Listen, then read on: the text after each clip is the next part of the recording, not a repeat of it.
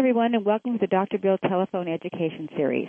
Dr. Bill Takeshita is a fellow of the American Academy of Optometry and um, low vision and, and, and, a developmental low vision specialist, and serves as a consulting director of low vision training here at Braille Institute in Los Angeles. Dr. Bill is a renowned um, lecturer, and he's he's lectured extensively across the country on the topics of pediatric eye conditions and low vision rehabilitation. And we're very fortunate to have him on this call tonight. Um, Dr. Bill's telephone series is an educational program focusing on pediatric eye conditions for parents, teachers, and other professionals working with young children with visual impairment.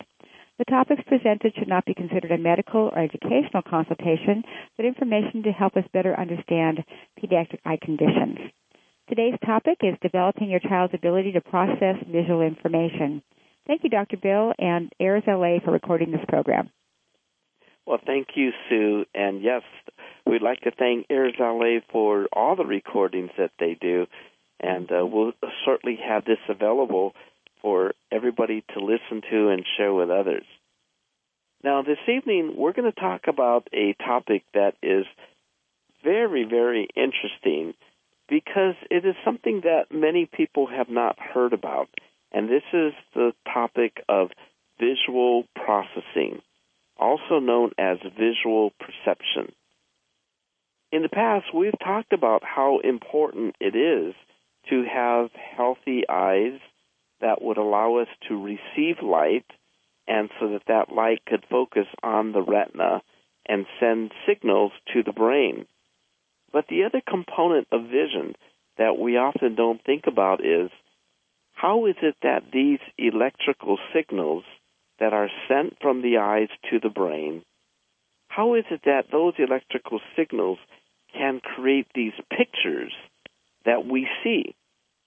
When we look at a flower, or when we look at the television, or we look outside at the beautiful mountains, we truly do see a vivid picture. And it's very interesting to understand how is it that these electrical signals, these impulses, that are sent from the eyes can be received by the brain and create these pictures that we are able to understand. This is the concept of visual perception and visual processing. And this particular type of visual development is something that occurs very, very early on in life, and it continues to occur as we grow older. As a result, it's very interesting that when we see a newborn baby, the newborn baby may be able to see a light that is turned on and off, or the baby may be able to see a picture of a, a black square on a white background. But in terms of understanding what these things are, or knowing what these things can do, this is something that the newborn child does not know. And it is only with experience, it's only with experience that the child begins to later learn what these visual images are. Now, vision is a skill that is truly developed.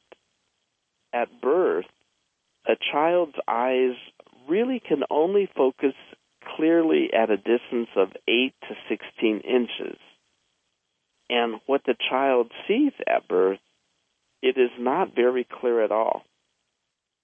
The level of vision of a child who is a newborn is on the order of 20 over 1,000. Now, if any of you had vision 20 over 1,000, you would realize that you really just don't see that well. You would be reluctant to get into a car to drive or you would have difficulty walking up and down steps and curbs, and, and you definitely would not be able to read. But what you do see is you do have that ability to see light, and you have that ability to see black and white. And when you do see these particular types of images, it is something that grabs your attention. Now, as a child grows older, we know by the second month of life, a child is developing some sense of color vision. And by the third month of life, a child is able to see the three primary types of colors. So when we see the child is growing older, they could differentiate and see the difference between something that is black versus something that is red or green. And this allows a child to have more information about what these objects are. For example, a child might be able to identify his or her favorite toy based on the development of color vision during that early three month span period. But as a child starts to grab that toy and shake it, the child will learn that this toy could also make noise. So they then associate that objects of this particular color can be shaken and it might make noise. And let's say, for example, that a, a little baby will pick up a red ball and there's a bell in it. That child might pick up that red ball and shake it. But then, for whatever reason, the child sees that there's a red ball of yarn on the sofa. That child will pick up that red ball of yarn and think that this is her favorite toy and shake it, but it doesn't ring the bell. The child will then feel it and will feel that this ball of yarn feels different than that plastic ball. And they then learn that, well, we could have two different types of things that are red, and they might actually feel different. And one will make noise and one will not. And as a child goes through life, the child is going to gain more of these different types of visual experiences, and the child will learn. And they'll learn how things look is going to give them information as to how to identify something. So, this is the first concept of visual perception, and that is do they have the ability to discriminate what the object is? Can they discriminate the difference between mom's face and dad's face? Or can they discriminate the difference between mom's face and a drawing of a face? These are all things that the child will learn to develop, this kind of discrimination as a child gains more and more and more experiences of faces. So, how do we develop visual discrimination? Now, visual discrimination is going to again mean that the child is able to tell the difference between objects that are presented to him or her. So, the best way to begin to develop visual discrimination is to show the child these different types of toys or objects or shapes. Let's say that we have a newborn child and we want to begin to develop the differences between different types of shapes.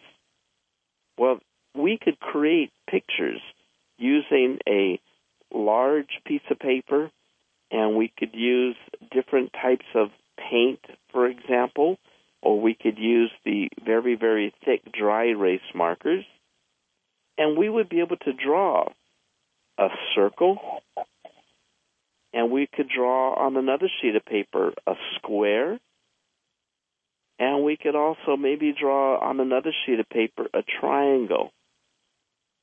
And as we show the children these different pictures, even on a very, very passive level, well, we might just put these pictures right up next to the baby's crib so the baby could look at it when the baby is awake. You would then notice that the baby will move his or her head to look at these different pictures.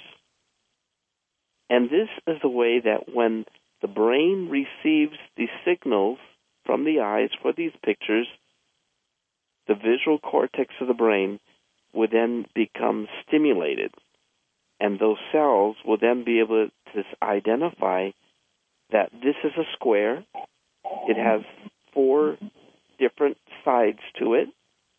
And this is a circle, which is completely round. And this is a triangle. And just from those particular types of experiences, the brain will, quote, burn in those types of visual images. So when you see these different toys that are available for newborns, and they look so simple, but your friends might say, God, you're such a nerd. You're putting geometric shapes in front of your kids' eyes. What are you trying to do? Well, you are actually developing visual discrimination sense. You can also develop the child's ability to discriminate these particular types of pictures and shapes by using pictures. When the child is at the age of six months, the child is now able to see things more clearly at six months. And we don't necessarily have to use only the black and white types of contrasts. We could use photographs of your face. So you can take a photograph of your face and some of the things that you could do to enhance the contrast of the picture would be to use a Marks-A-Lot pen and draw the silhouette. You might also draw the outline of your eyes. And this will really attract the child's visual attention to it.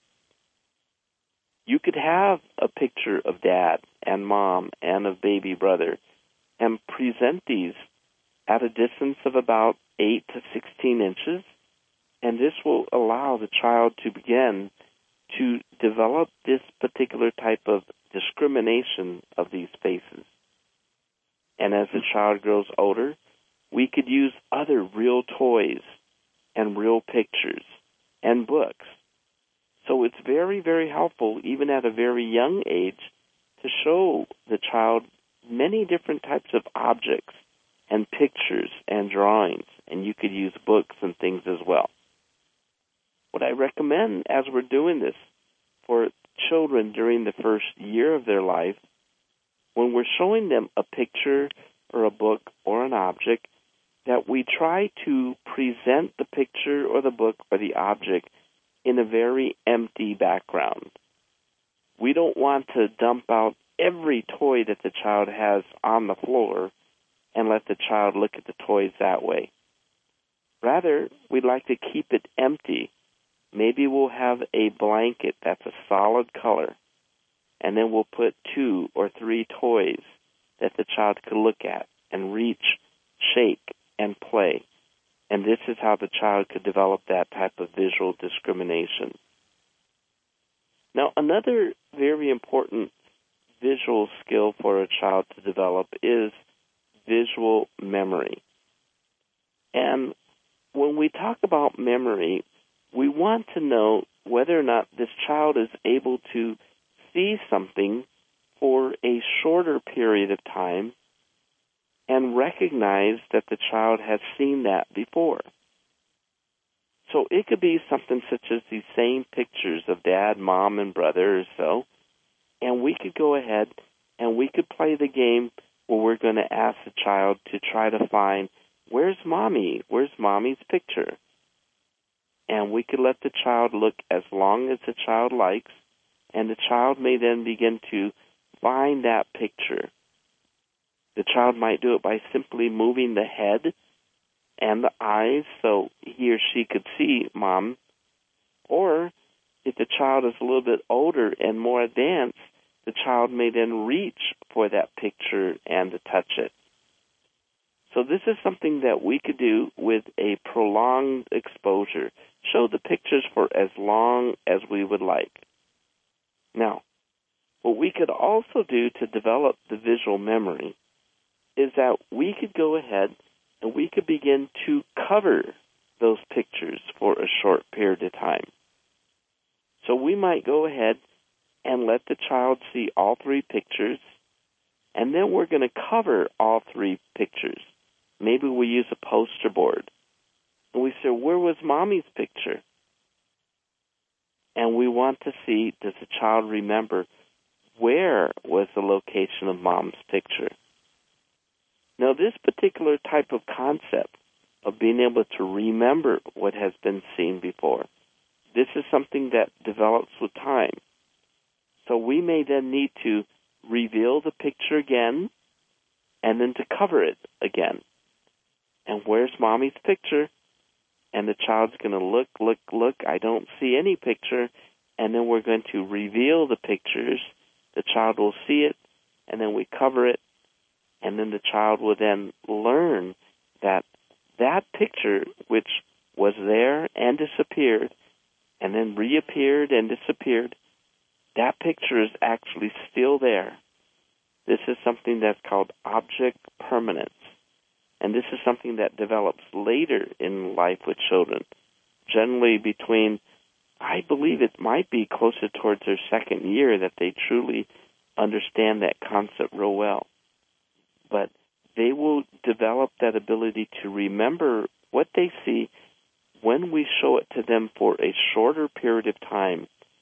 We don't have to show them the picture for an extended period of time. And that's how we could develop the beginning of visual memory. Another way that we could develop visual memory is that we could also play a game when the child starts to get a bit older. When they're about two years of age, three years of age, we could take some of the child's favorite items. Maybe it's a child's favorite drink. Maybe it's orange juice. Maybe it's a slice of an apple. Maybe it's going to be, you know, certain types of crackers. And what we want to do is that we want to teach the child to imitate. Imitate the placement of these objects. So we're going to lay out orange juice, an apple, and a cracker from left to right on the table. And then we're going to give the child the same items.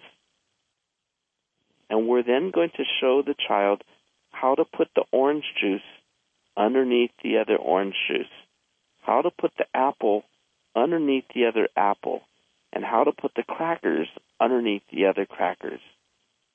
And we're going to do this game many, many times, and we could use different objects and put them in different order.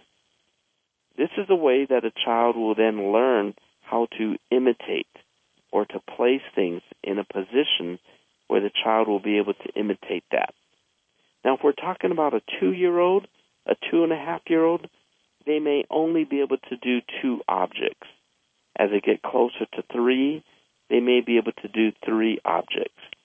But this is a game that is very, very good to do because the child understands the concept of copying and this will later help the child when the child learns to draw and to print, where they're learning to copy.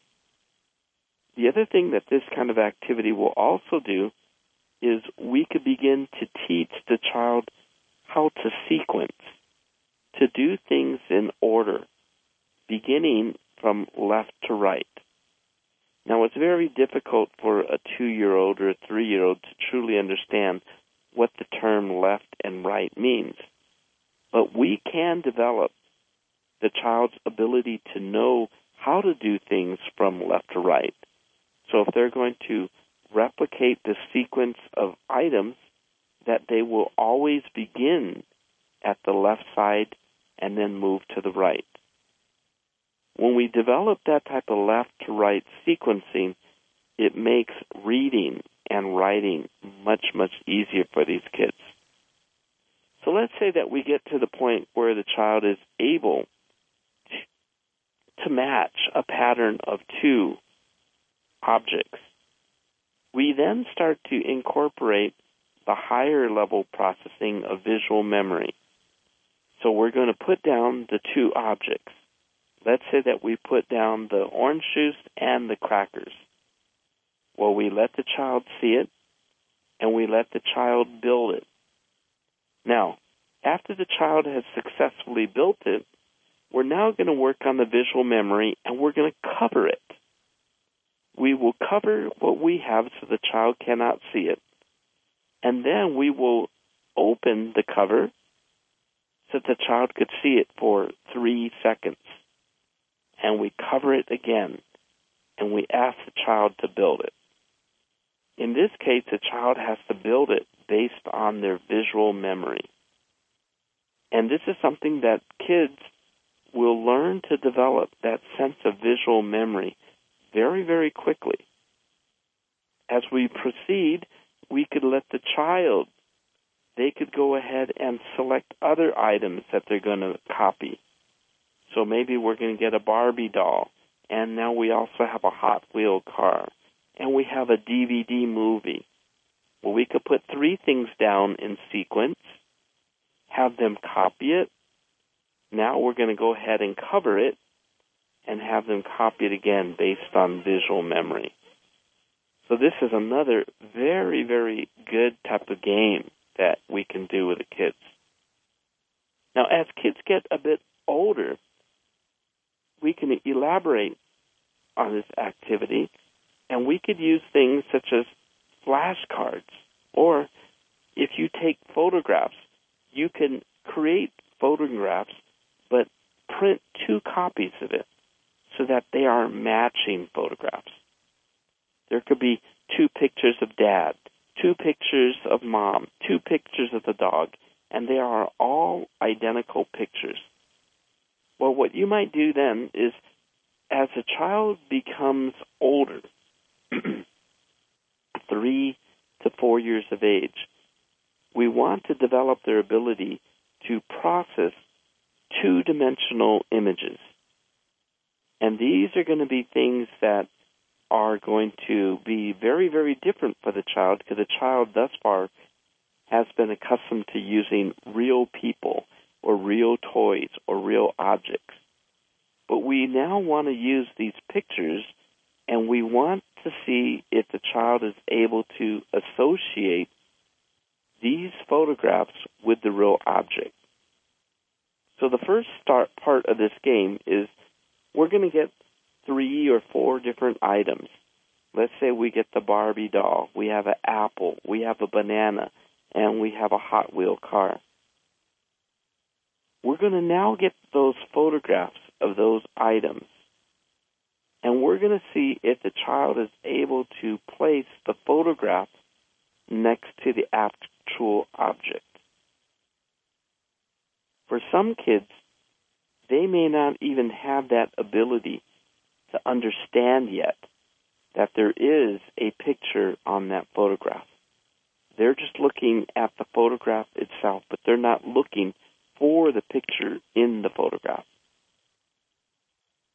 But with time, the child will be able to then identify that there is a Barbie doll in that picture. And they will place that picture next to the Barbie doll they will see that there is a Hot Wheel car in that photograph. And they will see that there is an apple in that photograph. This is how the child learns the association between a real object and a two dimensional picture. And this is very, very, very important skill to develop. We see so often there are many kids in elementary school that they do not have a strong concept that these images are representative of the real object. When you take these photographs of these real objects, it is also important that the first photographs that you take of these are done on an empty background.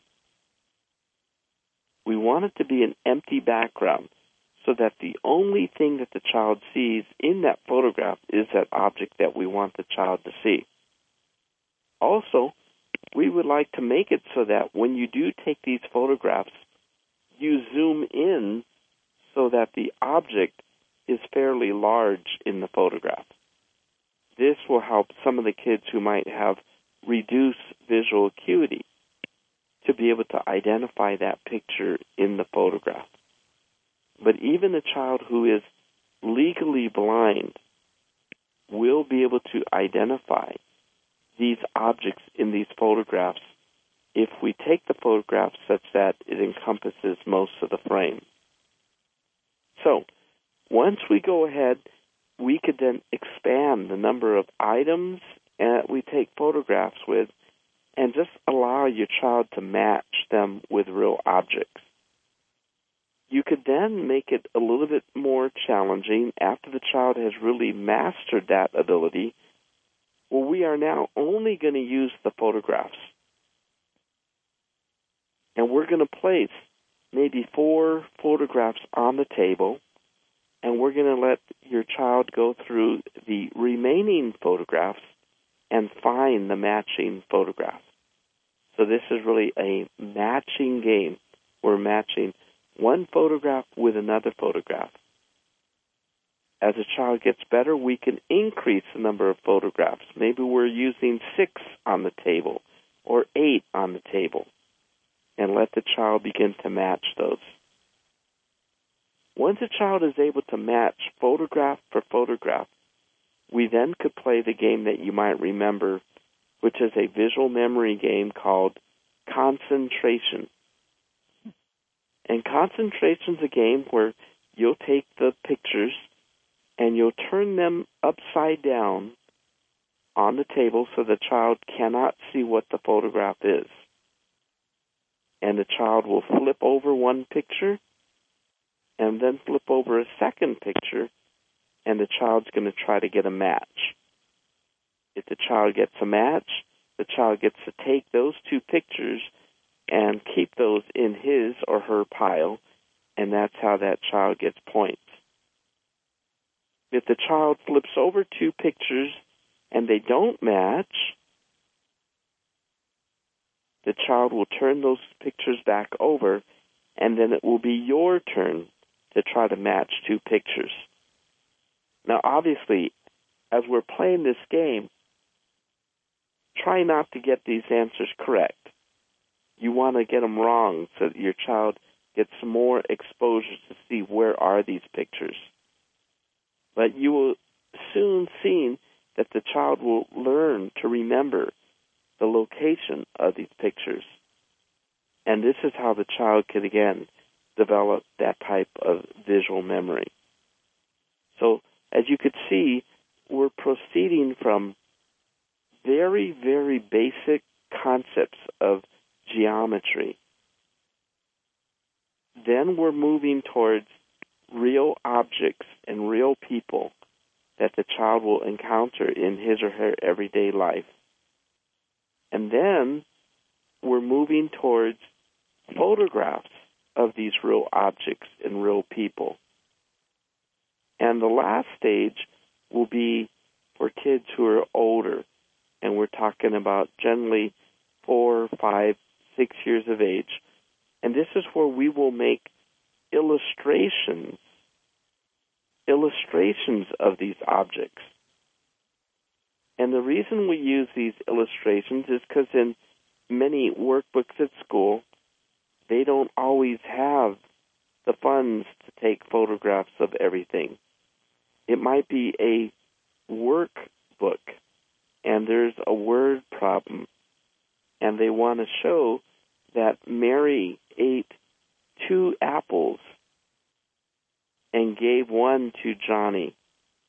Well, they're going to use stick figure drawings or other types of drawings. And believe it or not, many kids with low vision, they do not understand that these drawings of an apple represent an apple. One of the reasons that they don't understand it is because these stick figure drawings don't have the same color. These kids often rely on color to know that this is an apple. These these stick figure drawings also don't feel like anything. These kids can't touch that picture and feel that it's an apple, nor can they smell it and realize that's an apple. So we could do the same sort of thing where we will take some of these toys or objects that the child loves and you will draw some very basic schematic representations of it. you will use a dry erase marker and you will draw a picture of an apple. You will draw a picture of a carton of milk. You will draw a picture of a pencil. And you will see if the child is now able to match these drawings with the real objects.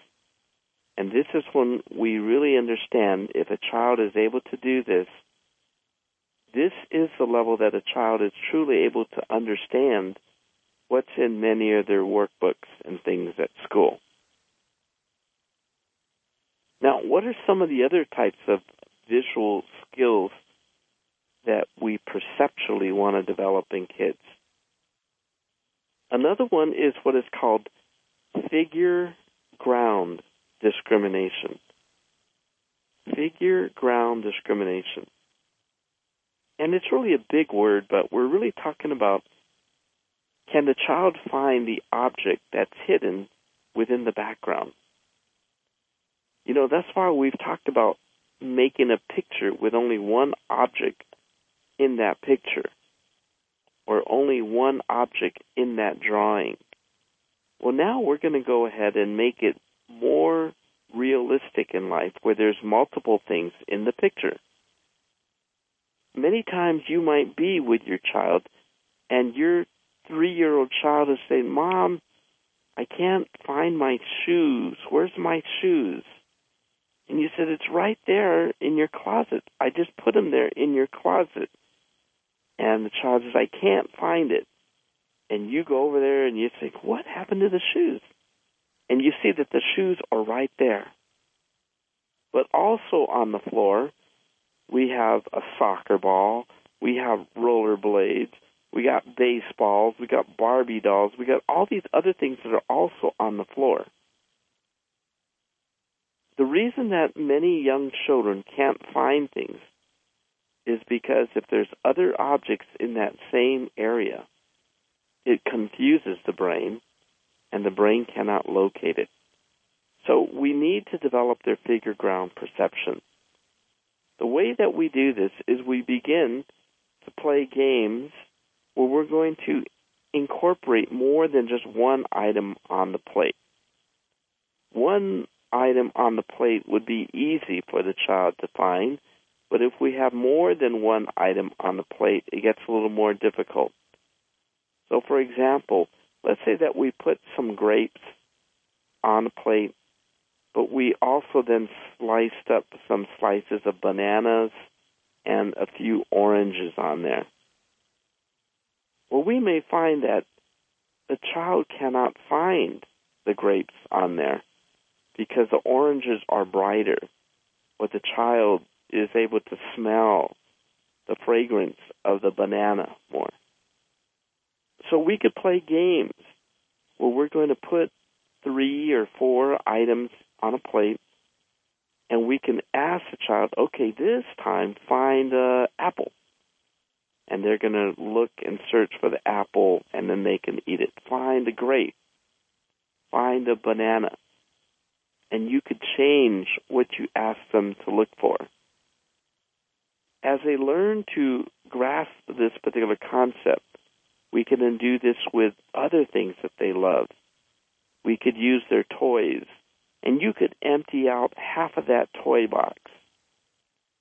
And maybe we have six or seven toys on the floor, and we want them to find a particular toy of interest. Okay?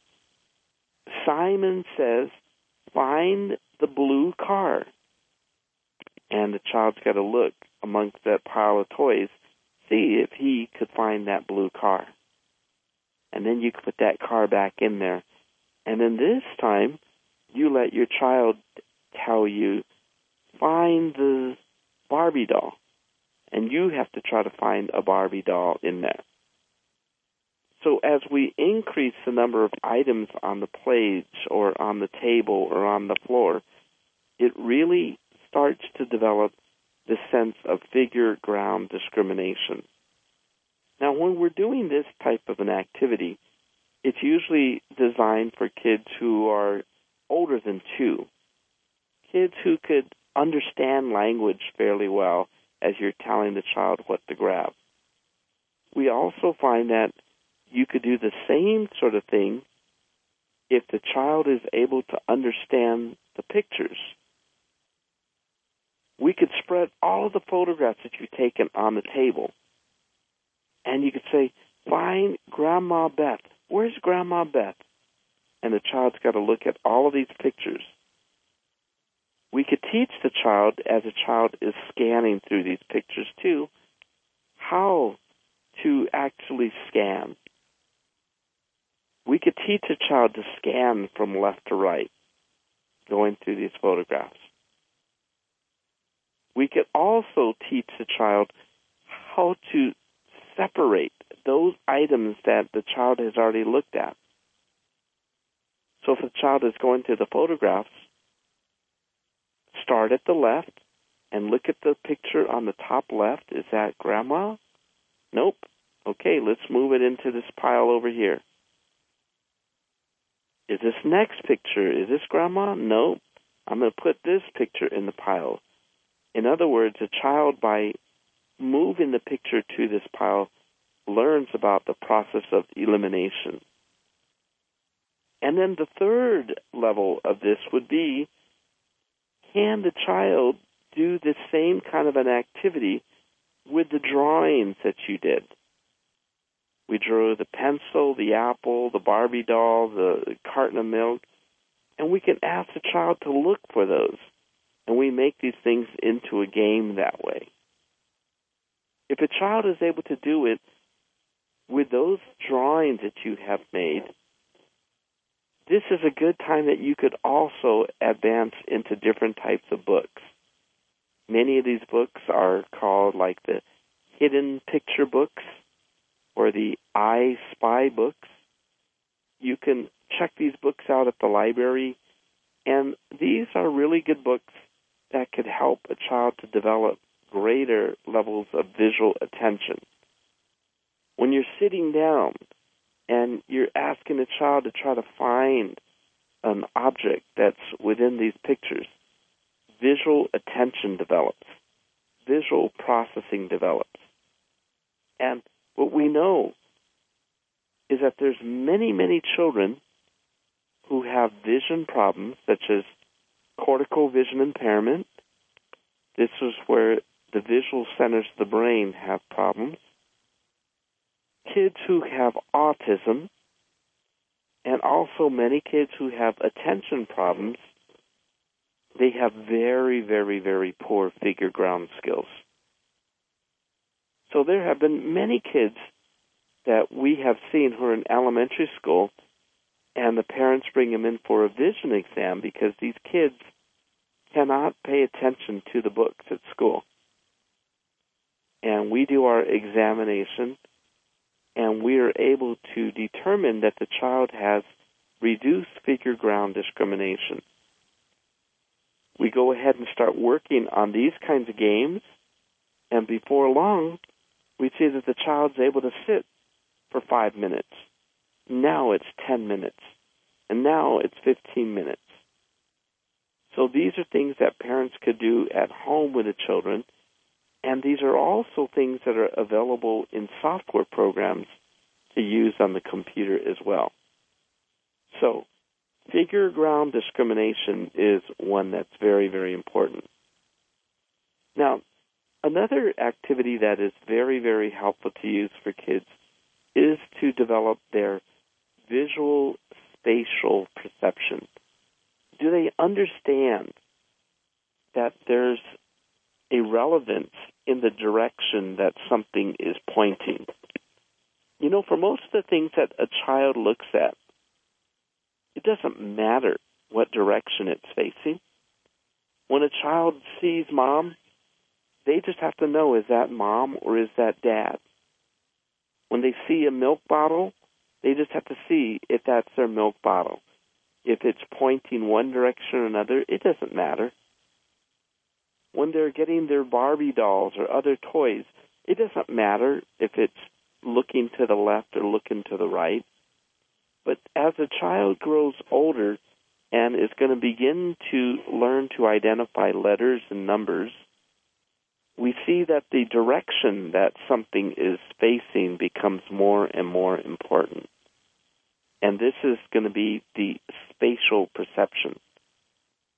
So, one of the first ways to develop this type of spatial perception is to use puzzles.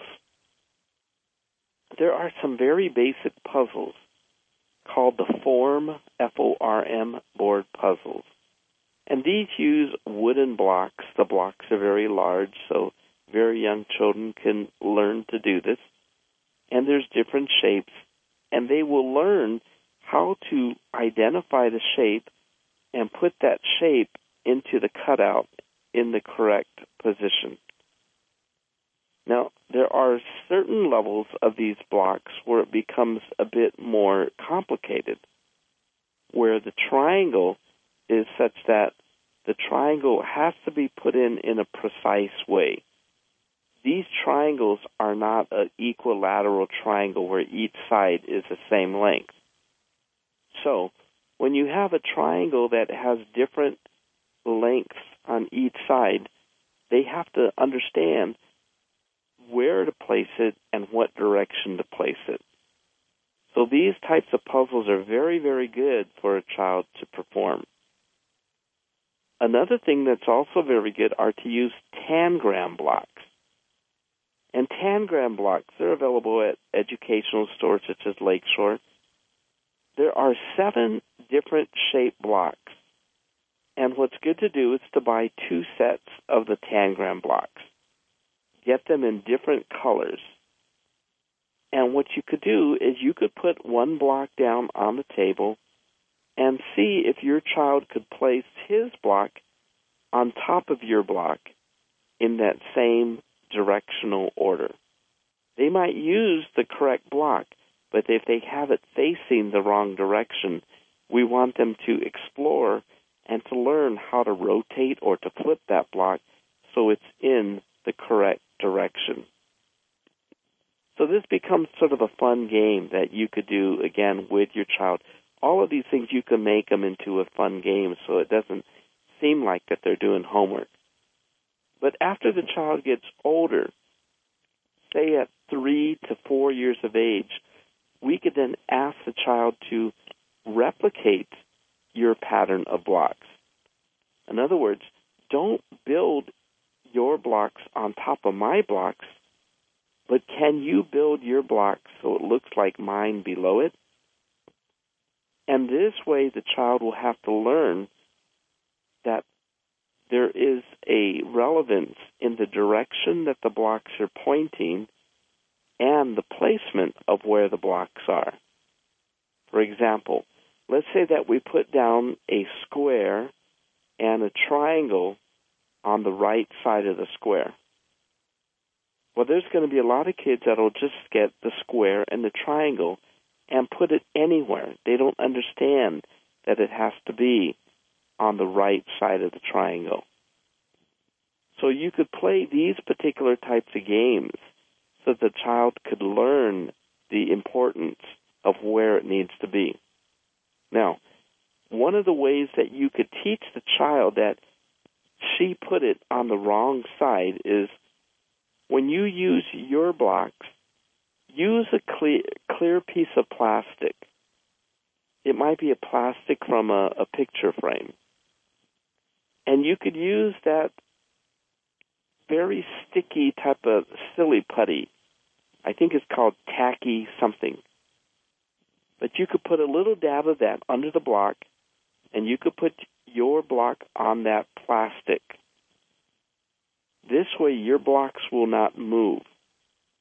Now, you ask the child to copy the pattern that you have made, and the child will put his or her blocks on the table, and you will then be able to show the child that it's a little different how the child did it by lifting up the piece of plastic and superimposing it on top of your child's blocks.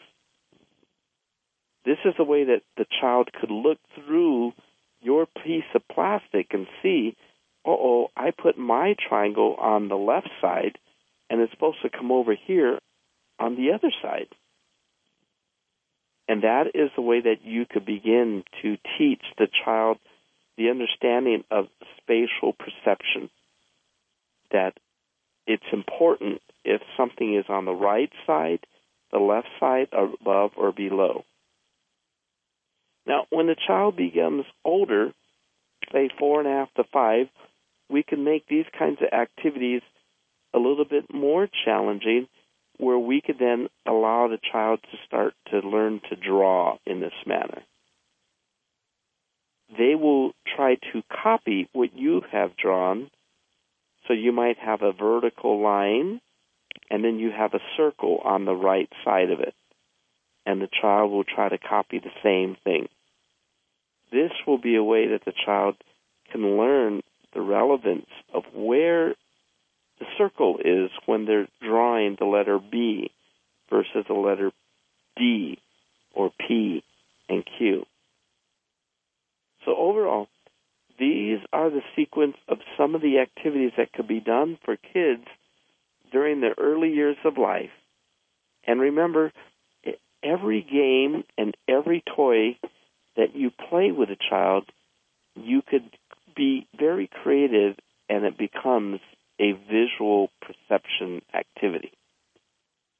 So right now, let's go ahead and unmute your phone uh, by pressing star six. And if you have any questions, or I know that many of you have ideas you would like to share, uh, share some activities that you use with kids that are helpful in developing their visual processing skills.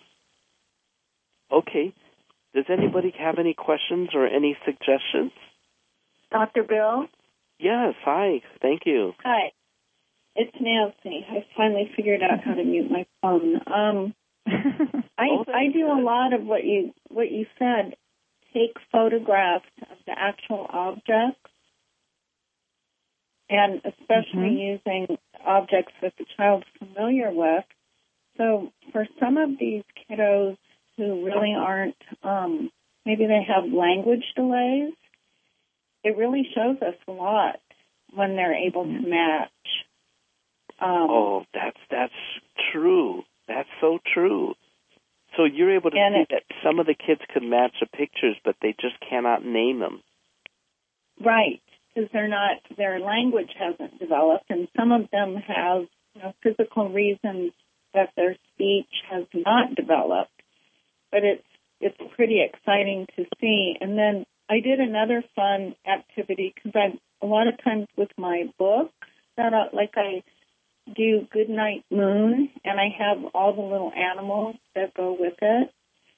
Um, and so the kids have to line them up in the order of the picture, but I had a little table and I set them up on the table and took a picture of it so it's mm-hmm. flat, and then they they have to put the animals on the table in the right order. Oh, And- that's a great one. Yeah, Mid- Midnight cool. Moon is the book. It's Good Night Moon, Good Night Good Gorilla, Night Moon. actually. Good Night Gorilla. Yeah. Good Night Gorilla. Oh my God, that that would be a great book to use. Yes.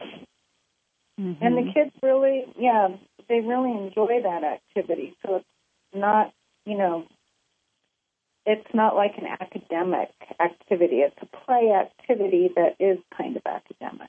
Yes, we could make so many things that are playful into academics just as long as we understand what we're doing. And what you said is so important because many times a child is diagnosed with a vision problem and then they think that this child cannot see this object and that's why the child can't name it. But by the way that you did things with the photographs and matching, you know the child could see it and this is a language problem and you have you have saved that child by helping them to diagnose that language problem. That is wonderful. Very good. Does anybody else have any other uh, suggestions of activities that they have used in terms of just developing kids' vision? Uh, you know, other there's many other fun games too. You could play catch. using a big beach ball. You could let the kids play soccer with a giant beach ball. And then with time, use smaller and smaller and smaller balls. And this will develop their accuracy of their depth perception and eye hand coordination. I mean, there's so many very, very good games that could be done. Sue, do you have any other announcements then? Not well, I think not really tonight, but um that was great information, Dr. Bill. It just got me it's got us all thinking, I'm sure about um what what we can be doing to to develop visual processing and and keep it fun. I, I've seen Nancy do those activities that that kind of game with the book and it's really fun everybody yeah. it's it's really fun to get together and just kind of, just start sharing ideas. So this is great. So thanks so much for for, well, for know, sharing all this great information. Thanks again, Dr. Bill, and thank you, Dr. And thank you, Dick Burden. This was great. Um, our next next month and on June 13th, we'll be t- we'll be talking about when to introduce your child to assistive, assistive technology, and I think that will be another great topic. Um, and I know we just covered some of this at our next last Birth to Five Vision Network, and families had great um, great questions. So I'm looking forward to this one. Great. So uh, we thank all of you for listening and this podcast will be available on BrailleInstitute.org, mm-hmm. www.brailleinstitute.org, and also on AIRS LA at www.airsla.org. Okay, good night, everybody. Thank you.